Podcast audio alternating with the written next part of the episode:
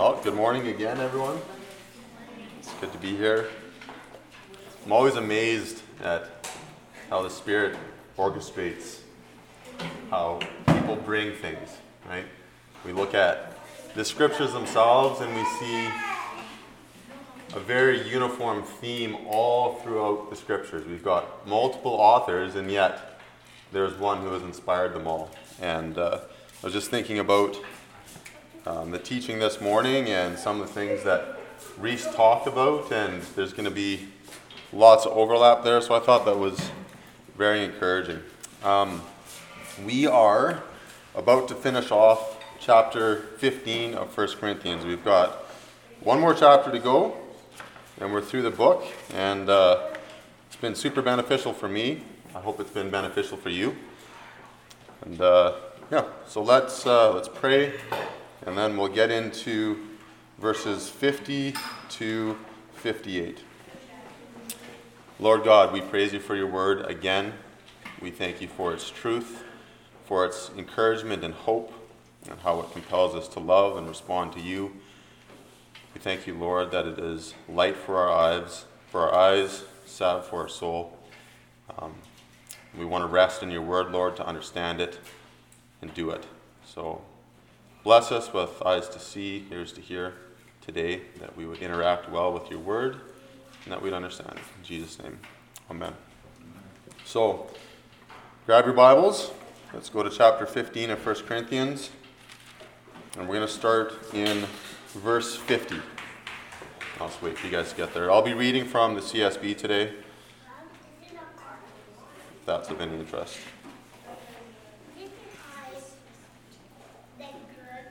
Everybody ready? Okay.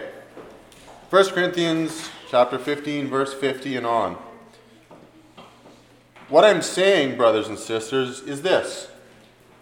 Flesh and blood cannot inherit the kingdom of God, nor can corruption inherit incorruption. Listen, I'm telling you a mystery. We will not all fall asleep, but we will all be changed in a moment, in the twinkling of an eye, at the last trumpet. For the trumpet will sound, and the dead will be raised, incorruptible, and we will be changed. For this corruptible body must be clothed with incorruptibility, and this mortal body must be clothed with immortality. And when this, incorrupt, when this corruptible body is clothed with incorruptibility, and this mortal body is clothed with immortality, then the saying that is written will take place. Quote, Death has been swallowed up in victory. Where death is your victory? Where death is your sting? Unquote. The sting of death is sin, and the power of sin is the law. But thanks be to God who gives us the victory through our Lord Jesus Christ. Therefore, my dear brothers and sisters, be steadfast immovable, always excelling in the Lord's work, because you know that your labor in the Lord is not in vain. The word of the Lord today. All right. So, Paul gives a reasonably lengthy excursus on resurrection and our final hope. And this is how he caps it off. Uh, last week, Isaac talked a bit about the nature of the resurrection body and what that might be like. He talked about how a seed goes into the ground and it comes out as a plant. So something goes in and that same thing comes out, but it's changed. The initial state is different than the final state, but what goes in comes out. That's what's important. And he talked a bit about how Jesus, being resurrected, had a body. He could eat, he could be touched, he was communicated with. We see this in John, we see it in Luke, we see it in Matthew in various places. Um, the disciples bow down and they, they grab hold of Jesus' feet. Thomas puts his hands to touch Jesus' scars in his feet and his side, his hands. Right? So Jesus was corporal when he was resurrected. He had a body. Okay? And yet, as he ascends to heaven and you see heavenly visions through John, there's this miraculous aspect of Jesus that's revealed to us. Right? So, very physical, and yet Jesus shall never die again. He is glorious, and there's all these beautiful things about Jesus that say that he is the first fruits, and we shall be like him one day. So, resurrection unto eternal life is in a mystery, physical, and yet the physical body that we have now will be changed. So when Paul starts this passage in verse 50, he says something perplexing, okay? He says, What I'm saying, brothers and sisters, is this flesh and blood cannot inherit the kingdom of God, nor can corruption inherit corruption. Let's just ask a question for a second. I'm going to open the floor. Um, when we think of the phrase uh, flesh and blood, who here takes it kind of literally in, in the sense of physicality, right? Like we have flesh, we have blood, right? And Paul tells us we're going to be resurrected, but in this phrase, he says, flesh and blood can't inherit the kingdom of God, right? And Jesus was resurrected as a physical being, so how does that work, right? Does, does that phrase maybe kind of cause conflict for you when you read it? Or maybe hard to understand? Okay, well, okay, well, I, I never, I never really saw it as a conflict that Jesus was raised in flesh and blood, and flesh and blood cannot inherit the kingdom of God. I, I just never put those two things together mm-hmm. as like a well, that I never. It's like Jesus was raised in flesh and blood. I yeah, yeah. amen. But I figured that it was kind of an immortal flesh and blood. Yeah. But, yeah. Okay, so the reason why I'm posing this question is in the first century and today, we have various teachings and heresies that say that you know Jesus was not resurrected in a physical body. He was a spirit when he was resurrected. That's what the Jehovah Witnesses teach. There was also people in Paul's time, Philetus and uh, Hymenaeus, who had said that the resurrection had already happened, right? And then it was just a spiritual resurrection, right? later on, we'll, we'll see that, that Paul says this mortal body what we have now has to put on immortality. It has to put on incorruptibility. And only when that happens can the saying be true, where death is your state, right? So I want to unpack this phrase, flesh and blood. And it's interesting that, Reese, you talked about flesh and blood in John 6, right? Because this is going to explain it. So essentially, flesh and blood is it's an it's an idiom. It's a, a merism. Do you guys know what a merism is? Um, Heaven and earth is a merism. It's a phrase that basically talks about the whole, right?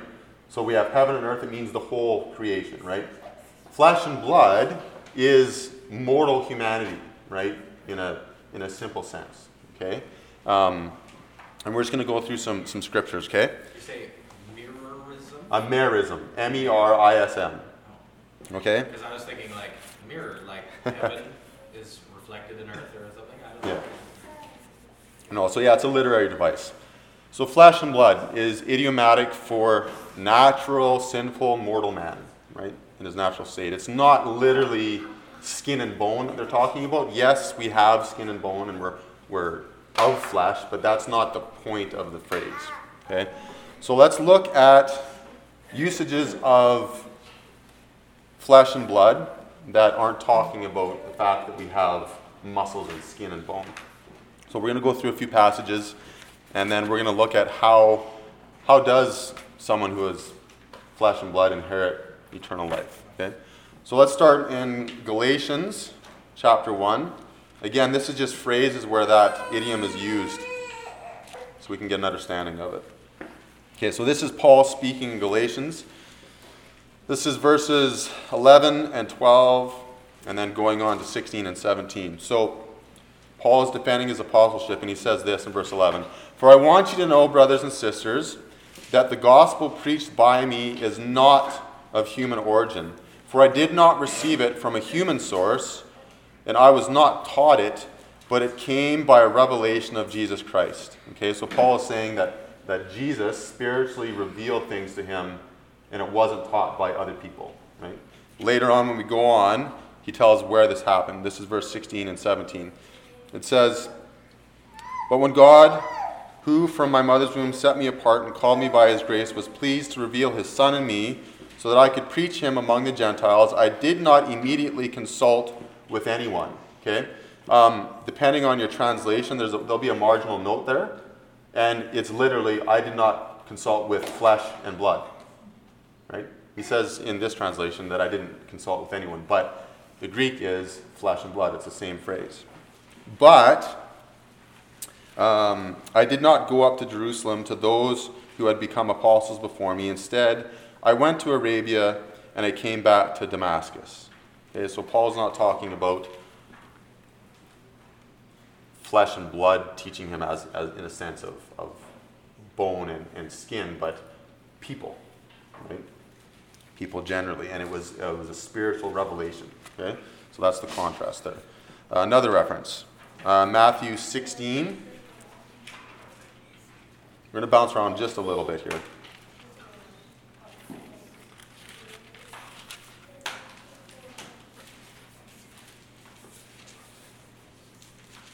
So, this is Peter's confession of Messiah. And uh, let's just start in 13.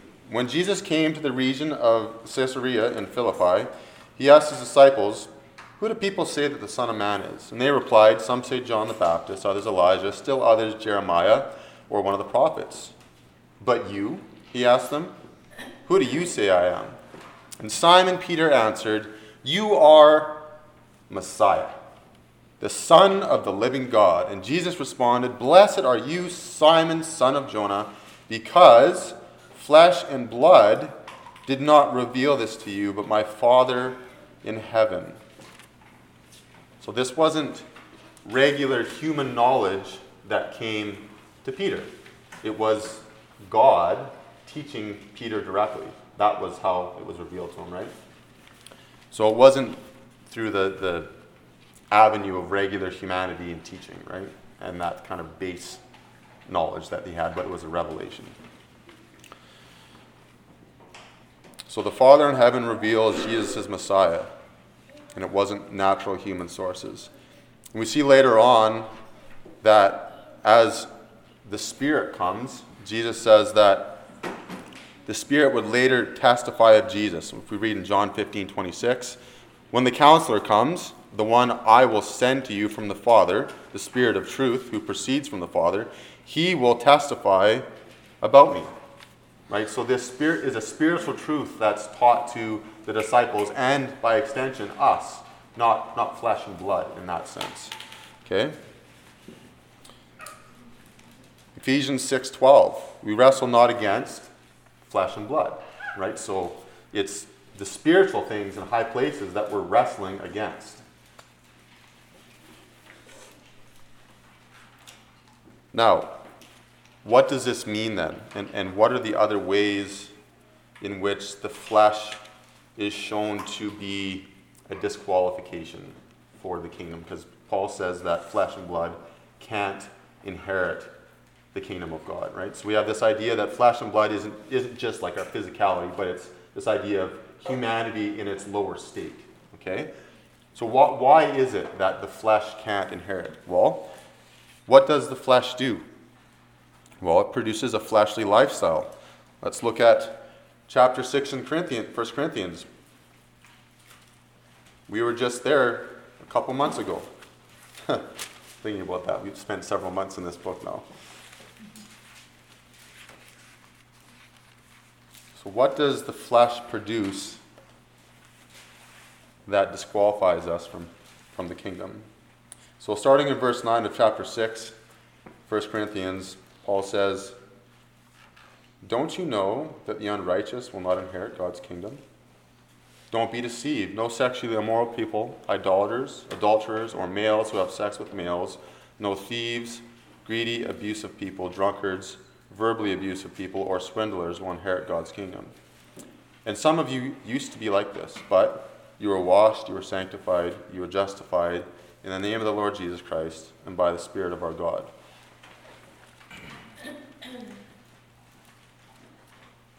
That's basic carnality. Galatians chapter 5. The Spirit desires what is against the flesh. These are opposed to each other, so that you don't do what you want. But if you're led by the Spirit, you're not under the law.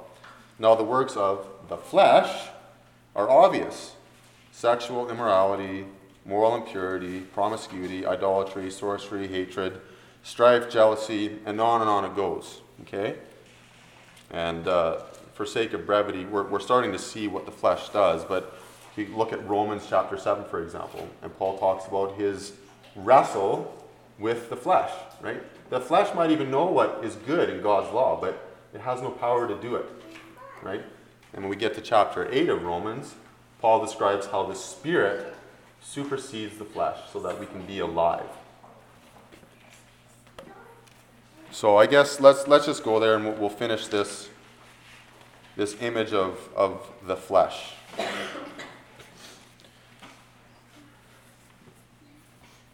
So, starting in Romans 7.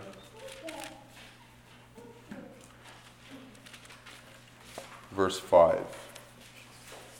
Speaking of the flesh, it says, For when we were in the flesh, so Paul's talking to people who have come out of the flesh and have been reborn and have become followers of Christ. He says, For when we are in the flesh, the sinful passions aroused through the law were working in us to bear fruit for death.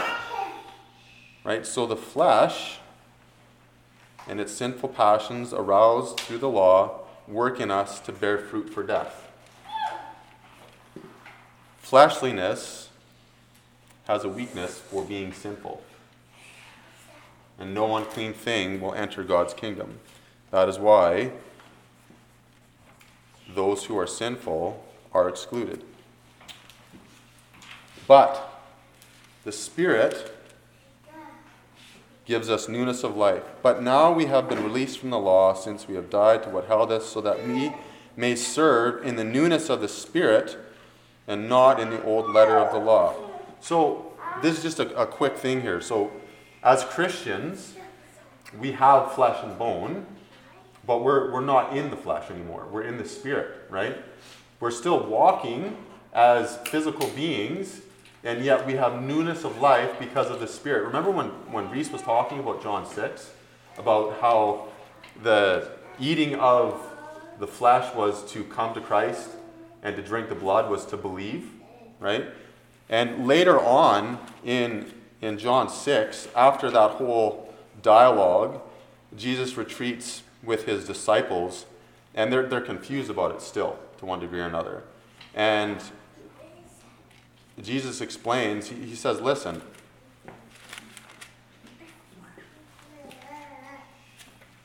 he says, knowing in himself that his disciples were complaining about this, he asked them, Does this offend you?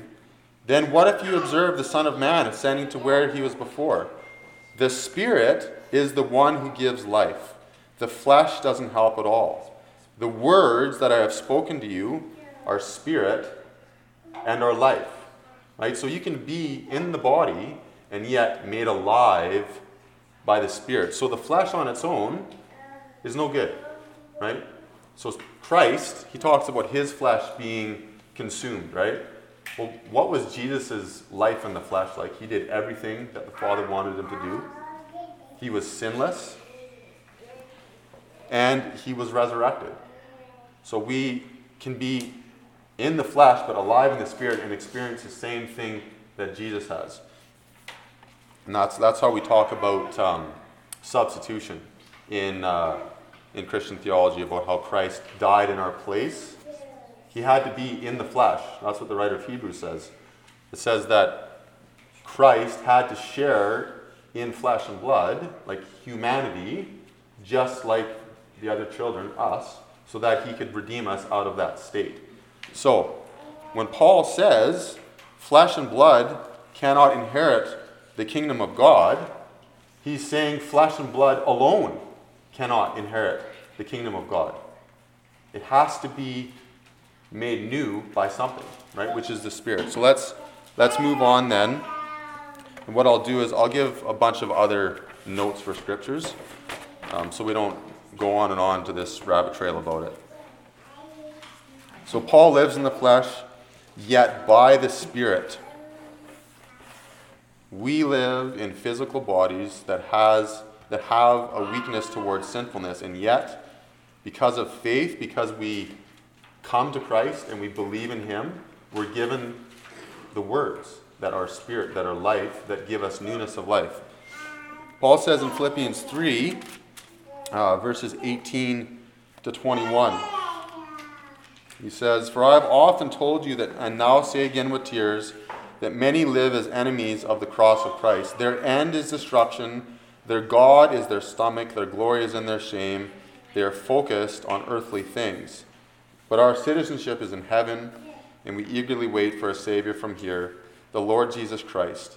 He will, listen to this, He will transform the body of our humble condition into the likeness of His glorious body by the power that enables Him to subject everything to Himself. So we need to have a transformed body at some point, whether we've corrupted into dust or being changed at the last trumpet. So this is what this is all about, and this is why Paul says the incorruptible, or sorry, the corruptible must put on incorruption. It's a change the transformation of the body of flesh and blood so that it becomes incorruptible. So now that we've got that out of the way, let's move on to the rest of the passage.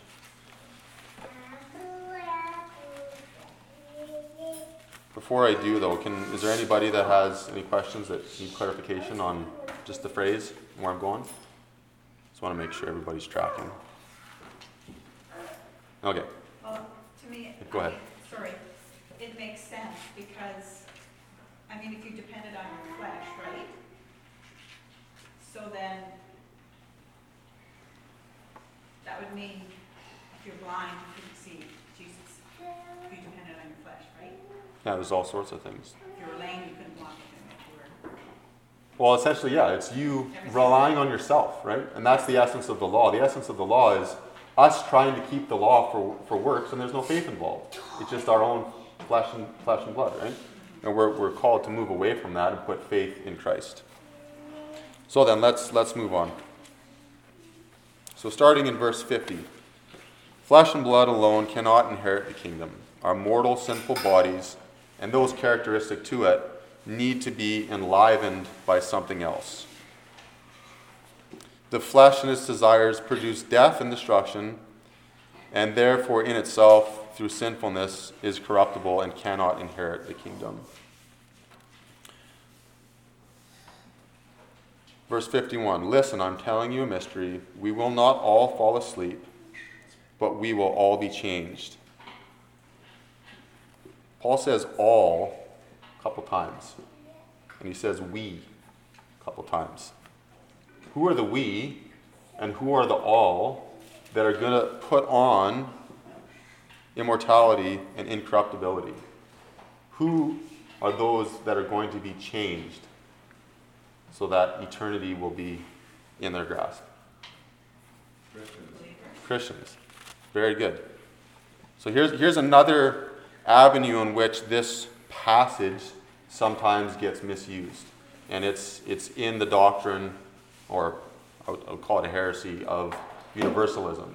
And if you go back to the middle of the chapter about Christ's resurrection guaranteeing ours, and says, But as it is, Christ has been raised from the dead, the first fruits of those who have fallen asleep. For since death came through a man, the resurrection of the dead also comes through a man. For just as in Adam all die, so also in Christ all will be made alive. So, does that mean that because Christ was raised, literally all people will be made alive in resurrection, like Christ? If you take that scripture just by itself, Certainly not what it says here. no. If, if you take that scripture by itself and just read that, some people will say, see, everybody dies in Adam, right? In Christ, all will be, in li- be made alive. So everybody gets saved in the end. But they don't, they don't read on. And they're dishonest about it. But each in his own order Christ the first fruits, afterwards, at his coming, so at the end, those who belong to Christ. Those who belong to Christ. That is the all that Paul is talking about at the end of the passage.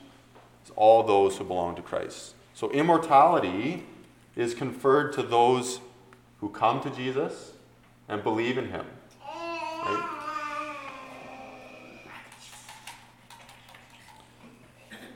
When is it? It's at his coming.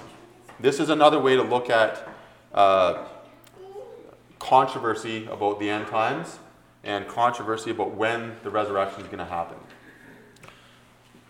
So Paul says, all will be changed at the same time. It's in a moment, in the twinkling of an eye, at the last trumpet. Right? So you can't say that a resurrection happened, you know, seven, well, what would it be, 1900 years ago in around the time of 87. It was just spiritual, right? Number one, our bodies are corruptible and we're still mortal. But number two, that would mean that there's a whole bunch of people that have been resurrected from that time spiritually before everyone else, right? But Paul says we are all going to be changed in the moment, right? It's not this progressive thing that happens over the millennia. Every single person, all get changed together. Maybe in the open period we can talk about implications for that with other forms of eschatology, but I don't want to belabor that point. So, in a moment, in the twinkling of an eye at the last trumpet, for the trumpet will sound, and the dead will be raised incorruptible, and we will be changed. When we look at the scriptures, it's amazing how much those themes are reiterated over and over and over again. If we go back to John 6, what, is, what does Jesus say? What does he say about eternal life? So he talks about everyone coming to him and believing. But as I told you, you've seen me and yet you do not believe. Everyone the Father gives me will come to me, and the one who comes to me I will never cast out. For I have come down from heaven not to do my own will, but the will of the one of him who sent me. And this is the will of him who sent me, that I should lose none of those that he has given me, but, listen carefully, should raise them up on the last day. That's for everyone at the last day that belongs to him. For this is the will of my Father, that everyone who sees the Son and believes in him will have eternal life, and I will raise him up on the last day. So for Paul, that trumpet and the last day are synonymous with what Jesus was teaching. For this corruptible body must be clothed with incorruptibility, and this mortal body must be clothed with immortality.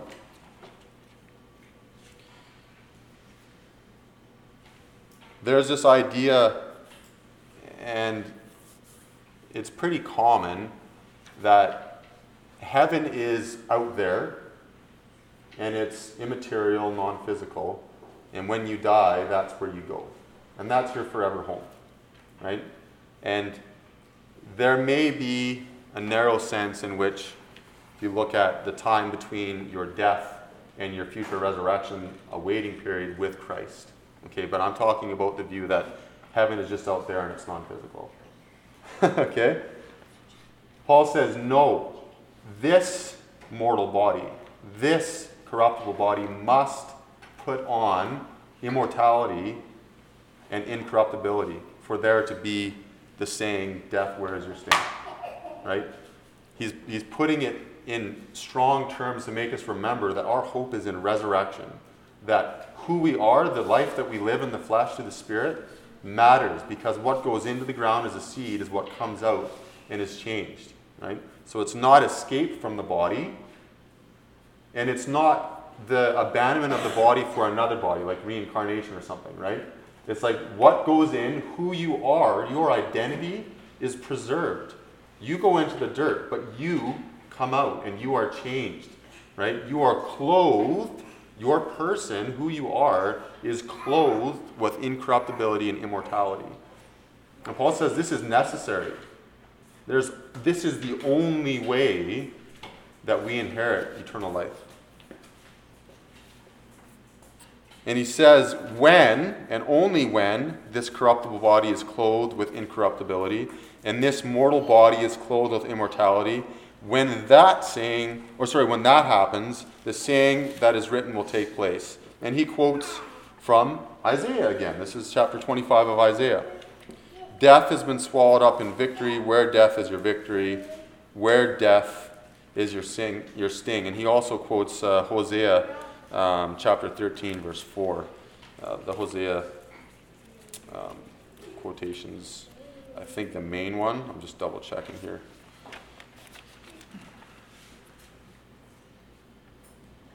Yeah, so when you read Hosea chapter 13, verse 14, it says this I will ransom them from the power of Sheol.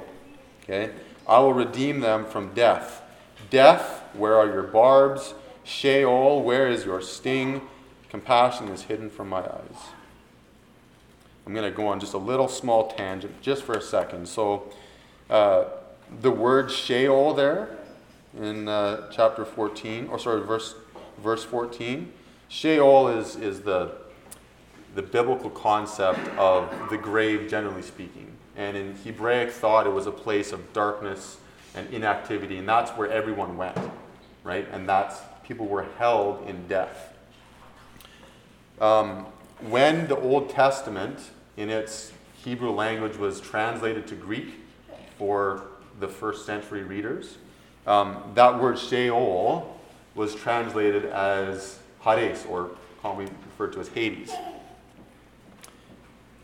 Remember how we were back in Matthew 16 and Jesus asked the disciples who they thought he was? And, and Peter says, You're the Messiah, right? You're, you're the Messiah and the Son of the living God. And this is a spiritual revelation. What's really cool is that after that, Jesus gives this promise. He says, Blessed are you, Simon, son of Jonah, because flesh and blood did not reveal this to you, but my Father in heaven. And I also say to you that you are Peter, and on this rock I will build my church, and the gates of Hades will not overpower it. Now, I think this passage is actually a resurrection passage. So, remember how I said Sheol in the Hebrew was later translated into Hades in Greek? So Sheol represents death and the grave. Can the grave hold us if we're in Christ? No, and this that is what Jesus is promising. He's promising, listen, my church, my assembly, those who belong to me, the gates of Hades, the gates of death, will not hold them. We come out of death and we are resurrected in glorious, immortal bodies. So there's a parallel.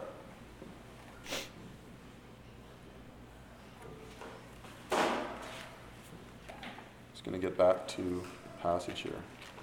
Flip, flipping around.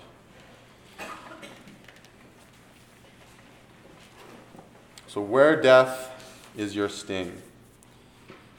The sting of death is sin, and the power of sin is the law. Ever think about death in a personified sense as a, a venomous being that is out to destroy us and kill us? When a venomous st- snake or, or an insect stings you, bites you, what happens? Eventually, you die, right? And so the stinger of death is sin. Right? When we are stung with sin, we will die eventually. And the power of that sin, that venom that brings us to death, that holds us under the power, Paul says it's the law. The law is what secures our guilt and makes us liable to that death, that beast. Thank God that we have died to sin. Right? I want you guys at some point go home and read chapter 6 of Romans, chapter 6 and 7, because it talks about us dying to sin in Christ, right? And being made alive again. And the cool thing is that at the end of that passage, Paul says that the wages of sin is death, and yet the free gift of God is eternal life in Christ Jesus. And that we used to be enslaved to that sin and death, but we've been set free. And as you go on to chapter 7, It says, We have died to sin and we've been married to another. We're now married to Christ. We are given the Spirit and we have life in us. Go on all throughout chapter 8, and it's about the Spirit giving us life.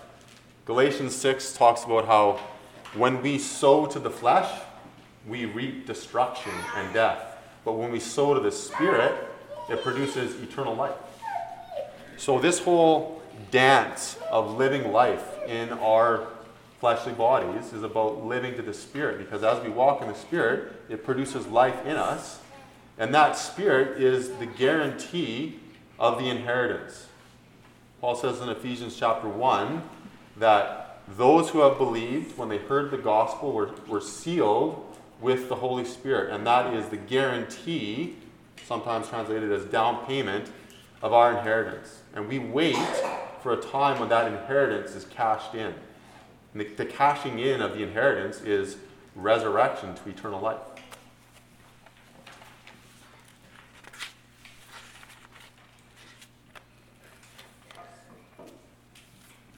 But thanks be to God who gives us the victory through our Lord Jesus Christ. So here's the encouragement. Because we know that Christ was raised, that we have the Spirit as a down payment, that we can sow to the Spirit day by day and, eternal, and have eternal life, we can, we can live in hope. And Paul says, Therefore, my dear brothers and sisters, be steadfast. So, what does he mean by being steadfast? The image of sitting. Part of, part of the word usage of steadfast in the Greek is, is sitting. What is Jesus doing right now? He finished his work and he sits at the right hand of the Father, right? And he doesn't move. He will reign until all of his enemies are made his footstool, right? So, what does Paul say to the Christians in Corinth? He says, Sit. Just like Christ has rested, you rest in Christ. Be steadfast. Sit in Christ. Rest in Him. Second thing he says is be immovable. Right? So don't stray from that place of resting in the Spirit. Don't, don't stray and go to other places. Don't, don't be turned from your hope of resurrection. Right? This is very, very, very important. When Paul said at the beginning of the passage, I delivered to you of first importance that Christ died for our sins according to the scriptures, and that he was raised on the third day, and then he appeared to the disciples and on. This is of first importance that Christ was raised, and we shall also be raised like him. So, this little piece of theology that we've learned in, the last three or four weeks, this is bedrock. We cannot move from this. This is a, an understanding that needs to go deep into our souls because it, it, it, touches to our, our mortal lives right now. Right? What we do in the flesh matters because the Spirit produces life in us. So that means we should pursue the work of the Spirit. You know, when we, we, we take communion every week, we're pursuing that righteousness. We're pursuing Christ, that belief. We're coming to Him over and over again. Like Paul talks about enduring enduring through suffering, enduring in faith. This is what he's saying here. Be immovable from that. And then always excelling in the Lord's work. So again, whatever you do, whatever your hands touch, do with all your might. Um, some translations say overflowing instead of excelling, but it's just the idea of your life should be a testament of excellence to the Lord's work, and it should overflow. It's, it's such an abundance that wherever you go, the Lord's work is exuding from you. It's from your thoughts and your passions and your interests and your effort. It's overflowing for the Lord's work. As you rest in Him, that's the, this is the beauty of Christianity. You can rest in Christ's work day by day, knowing that it is finished right? We don't have to rely on the law to be made righteous. We're already made righteous. And as we walk in the Spirit, the law is fulfilled. We don't have to move from there. And as we do this, the Lord's work overflows. And we know that our labor in the Lord is not in vain. We wait for the day for resurrection. We see the work of the Spirit. And I'm going to leave you with a portion of Romans 8. Just as an encouragement. It's going to start in verse 10 of Romans 8. Now, if Christ is in you, the body is dead because of sin. That's that flesh aspect. But the Spirit gives life because of righteousness. So here we are in the body. It's dead because of sin, and yet we have the Spirit, and we will be given life, even though we've sinned in the body. And if the Spirit of Him who raised Jesus from the dead lives in you, then He who raised Christ from the dead will also bring your mortal bodies to life through His Spirit who lives in you. So then, brothers and sisters, we're not obligated to the flesh to live according to the flesh. Because if you live according to the flesh, you're going to die. If you live according to the flesh, you're going to die. But if by the Spirit you put to death the deeds of the body, you will live. For all those led by God's Spirit are God's sons. For you did not receive a spirit of slavery to fall back into fear. Instead, you received the spirit of adoption, by whom we cry out, Abba, Father. The Spirit Himself testifies together with our spirit that we are God's children, and if children, also heirs, heirs of God, and co heirs with Christ, if indeed we suffer with Him, so that we may also be glorified with Him. I'm going to pray and then we'll open it up for more discussion. Father, we thank you for your word. I am so encouraged, Lord, that you say the same thing to help us understand. In many ways, in various places and at various times, we see that you speak of resurrection in the prophets, in Isaiah, Hosea, and other places, Daniel, some thousands of years ago. And later you speak of it in the Gospels and the epistles. Through many different writers, but one author, we come to understand that the life we live in the flesh, we live by faith in the Son of God, who loved us and gave us, gave us his life that we may live. I pray that all of us, Lord, would invest in our time, that we would follow your Spirit, that you would produce fruits of righteousness in us, that it would grow into eternal life, and that your kingdom would come in us and around us as we faithfully pursue you, and as you, Lord, in your perfect faith, grow us. We look forward to the day when all things will be made new, when this body of corruption will be clothed with glory and honor and power and immortality. And we trust in you for it. In Jesus' name. Amen.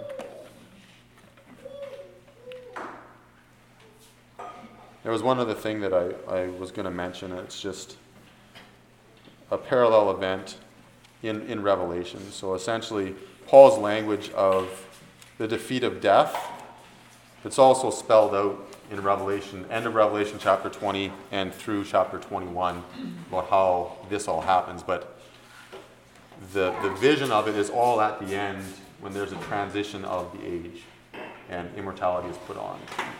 John says in Revelation that death is done away, the former things are done away with, right? Paul says that's at the end. So this is this is all at the end that this happens. It's all together. So yeah. Um, any thoughts? Any musings about implications about those who are not in Christ in the end? These are things that you should maybe think about at some point. Because resurrection and how we inherit immortality through the gospel has implications for those who are not in the gospel, since eternal life is something that's uh, conferred to us in our body, right? And it's not something that is a spiritual thing in terms of being disembodied, but it's actually being joined to Christ and being given a new body. So. That reminds me there's a, a, kind of a classic Christian statement that people, it's one of those coffee cup statements where it's like, the earth is not my home, I'm just passing through. Yeah. Where in reality, it's heaven will not be our home, we'll just be passing through, Yeah. right? That's, that's where we pass through, this is our home, but the creation groans because it's waiting for the revealing of the sons of God, and that revealing being us transformed, Yeah. changed, Yeah. made new, so that we can have a enjoyable home on this earth for eternity. Yeah. Our adoption and redemption of our bodies. Yeah, What Paul says. yeah.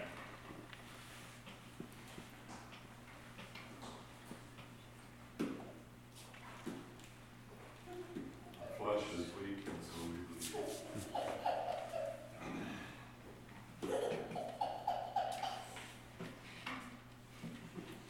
So it does really make you think about what your flesh does. If what you're saying is, when you go into the ground, your, who you are as you enter into the ground, right? Mm-hmm.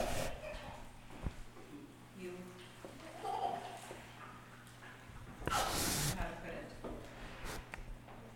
Anyhow, so I'm just saying it does make a difference. Um, I think goes back to the reward in heaven thing too, right? Yeah, if you're not joined to the Spirit when you die, if you're not sealed, then there's no guarantee of being raised like Christ. And without the Spirit, there's, there's, there's nothing that can make us immortal. right? We, we will remain immortal. There's other passages that talk about the resurrection of the just and the unjust, um, but we didn't, we didn't get into that today. It'll be a conversation for another time. But suffice it to say that the promises that are made to those who are in Christ are not made to those who are outside of Him, right? So Jesus talks about there being a time when those in the graves awake from the dust, those who have done good things unto the resurrection of life, and those who have done evil to the resurrection of condemnation. And he's he's vamping on Daniel 12, right? It's just almost almost a verbatim quote of Daniel 12. So some slight differences there, but It's important that everybody knows that, uh, the devil came to steal our soul from God. So we just gotta keep him doing the cross. Otherwise, he will steal our soul. well, he came to destroy, right? And he wants us to sin because the result of our sin is death and destruction, right? He tempts us to sow to the flesh. Right? We're tempted by the things that our flesh wants, right? And the our weakness, the law tells us about things that are wrong, and we become aware of the things that are wrong, but because we have no power in our flesh, we do them.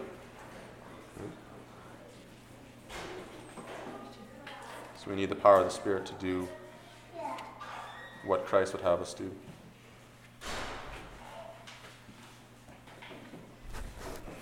Good? All right. Bless you guys. Have a great week, and we'll, we'll see you next week.